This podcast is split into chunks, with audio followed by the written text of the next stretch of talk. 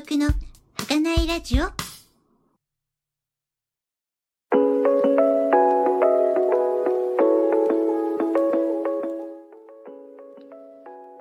い、こんにちは。え2月25日、日曜日の孤独の儚いラジオです。こんにちは。儚い林太郎です。えー毎週月曜日と木曜日と土曜日は、えー、小言伊蔵さんをゲストにお迎えして10分融通をお届けをしております。えー今週はちょっと、あのー都合により日曜日に配信をしたいたしますけれども、えー今えー今回も小言さんよろしくお願いいたします。よあ、はいはいはいはいはい、コードユーゾーです。よろしくお願いします。ろしくお願いいたします。で、えーこの10分融造は週ごとに私と小言さんが担当とテーマを決めて、えーそれについてお話をするというスタイルで配信をしておりまして、来週が私の担当で、えーテーマが、えー、はがないが小言融造というおタイトルー。えーまあ、あのーおっさんのコートと、ぼやきということで、ちょっとこういうのを、いかがのか、なんか、リストアップしたとき、これなんか前も話したことあるかもしれないと思うのいくつかありますけども、まあ、それをいろいろと、あの、小ネタ的に、えー、まあ、日頃のガス抜き的に話をしたいと思いますので、よろしくお願いいたします。はい、よろしくお願いします。で、えーこの週末は、えー増刊号的に別冊10分有造として、えー私の講座さんがその時々の気になるニュースですとか、近況ですとか、そういったものをお話をする、えーそんな回になっております。で、今回は気になるニュースをお話をしたいと思うんですが、えーまあ、気になるニュースね、本当に、あの、相変わらず、えー自民党の裏金問題とか、もう、とにかくなんかね、そんなことを国会始まる前にしちゃんと調査とかやってきようっていうことをなんかダラダラダラダラダラダラダラやっていて、もうね、国会始まって1ヶ月経ってしまいましたけども、まあ、それはちょっと、あの、今回はさておき、私がちょっと最近ね、ちょっとこれ、どう、どう考えればいいのかなっていうのは、ちょっと、えーもやもやしたことがありましたので、えーはいはいはい。こことさんの、あの、考えも聞きしつつと思うんですが、はい、どうぞ。えーサッカーの日本代表の、はあ、はあはあはあ、えー伊東純也選手が、えー女性から、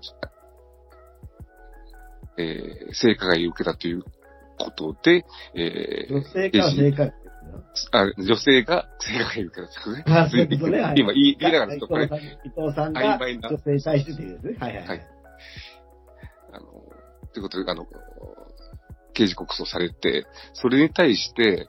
えーまあね、ちょうどアジアカップの時で、まあ代表外されたりいろいろあったり、はいはいはい。えーしたんですが、えー伊藤選手側が今度はその女性に虚偽告訴だっていうことで告発をして、あと、えー2億円の損害賠償を求める訴訟をを起こしたと。ね。怒ると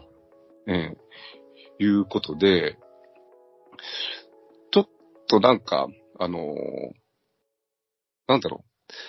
う。まあ、そもそもね、その、実際にあったのかどうかっていうことは、まあ私はその、ね、女性の側の方はね、かなりその、まあ決意っていうかね、そういうのを持ってやってるんで、そっちが正しいだろう、心情的にはそっちが正しいんだろうなと思うんですけども、一応まあ、はいはい。原則はまあ、推定無罪っていう原則もありますんで、まあね。あのまあね。ええ伊藤選手が無実っていうこともあり得るんで、そういうね、あの、相手側を告訴するっていうことは、当然の権利としてあるんですけども、ただ、その、両者の力関係というか、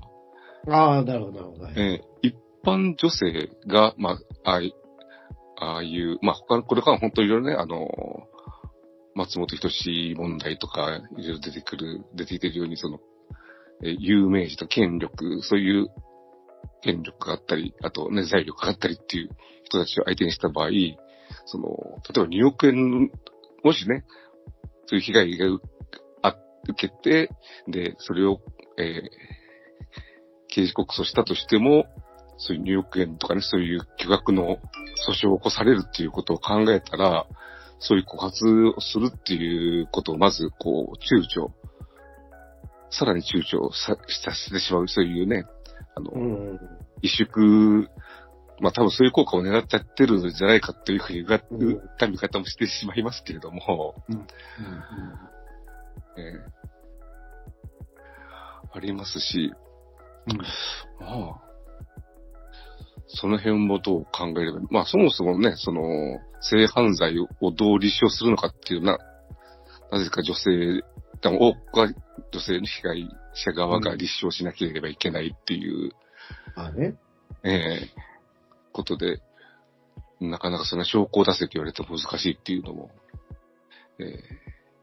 ある中で、まあこういうのをどう考えればいいのかなっていう、ちょっともやもやした事件、案件なんですけれども、いかがでしょうか？ああまあちょっと僕ら、それで詳しくはその、この話が知らなくて、うん。あの、見出しぐらいしか知らないもんですから、ええなんとも言い難いんですけれども、うん。あのね、いわゆる、まあ女性からまず訴えたわけですよね。ええそのそれがね。ええで、それに対してそれは虚偽だと訴えて、ええ損害賠償の金、訴えては2億円という、ええまあ、説もないええですよね。まあ、それはまあ、社会的な、あの、まあね、ことを考えりゃ、それが妥当だと思って、弁護士さんとかよく相談して決めたんでしょうけれども、うん。まあ、まあ、仮に勝ってもそんな2億円なんてありえないと思うので、ああ、まあね。ね、まあね、そんな、そこまでね、うん、ということはないとは思いますが、まあでも、だろうね。まあちょっとこれは僕はちょっとあの、情報がなさすぎて、あまり的確なことは言えないんですけれど、うん。情報がなさすぎて。また、ただね、いや、まあ、さ裁判はね、うん。罰する権利、受ける権利当然あるのでね、うん。うんやっちゃいけないとはね、うん。言いませんけれども、なんかちょ、ちょっとなんか、うーん、どうなの？と、なんとなく思なんか、あのー、例えばが悪いかもしれませんけども、パレスチナとイスラエルの関係みたいなことをう。うん、思ってしまって、ああのね、まあ、ハマスがそのイスラエルを先に攻撃したっていうのは悪いですけども、それに対してこう、ね。圧倒的な軍事力で、こう、ほとんどこのジェノサイド、虐殺的なことをやっているっていう、だね。ね、力関係が、うん、力関係が違うところで、そうそう、そうそう。まあ、じゃあどうすればいいのかっていうのはちょっとよくわからないんで、もやもやしてるんですけども、ああ、それでも、もやもやするよね。ええもやもやするよね。うん一方で、まあね、この間本当に、あのーまあこういう案件が増えてるっていうかね、去年のジャニーズを筆頭に、そういう過去に、えー性被害を受けたっていうことが、なんかあれですね、あの、映画監督俳優の坂木秀夫は標告バッチリだったんで、もう逮捕されちゃったっていう、ああ、あと、あと前もなんかありましたよね。そうでしたっけな確か、なんか、確かた、そうですよね、やっぱり。あの時は逮捕まではされなかったかもしれないけど。ああ、なるほどね、はいはい。ねありましたよね。うん。うん。だから、まあ、ね一方で、まあ、そういう女性がが出てくると、あの、ネットとかでも、まあ、またかとかね、なんかね、こう、つつぼたせ的なのとかね、ねいハニートラップ的という人がいますよね、世の中には。あと、案の定っていうか、その、その女性を特定するっていうことをやってる人がいて、やってる連中がいて、で、なんか、また、例によって違う人がそれで特定されてっていうああ、そういうことも。ことが、これも私ちょっとさっき見た見出しで見ただけなんですけども、起こってるらしくて、もう、いつまでこんなことやってるんだっていうのは、でもなんかね、こう、まあ、なんだろうね、やっぱり、こうネット社会になっていって、特に日本の、ね、まあ韓国なんかもなんかいろいろあのネット社会で大変みたいですけど、うん、やっぱりいろんな歪んだことが起きてるよね。うん、うん。特に匿名でいろんなことできる、ね、うん、世界っていうのはやっぱりええ恥知らずになっちゃうんだろうね。恥し、恥恥知らず。あ恥知らず。うんですというか。歯止めが効いてないよね。うん。あとは、なんかこれ言っちゃいいけないだろうっていうことってあるじゃないですか。ああ、はい。ねえ。こんな身も知らずの他人に対してさ、はい、はい。平気で言うじゃん。はい。なんかそれってやっぱりさ、なんか、いや、なんて言うんだろうな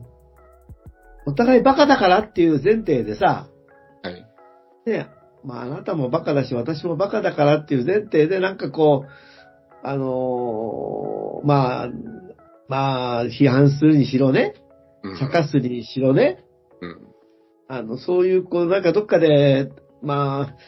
賢くないなっていうことをこう認め合いながらさ、ええ。やるならともかくとしてさ、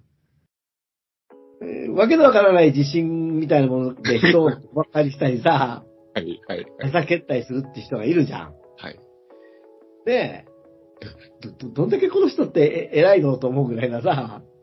め、めちゃくちゃ正義感、正義感をこう、持せって、正義感じゃないよね、でも。うん正義感みたいだけど、本人は正、あざけりたいみたいなさ。本人は正義でやってるっていう。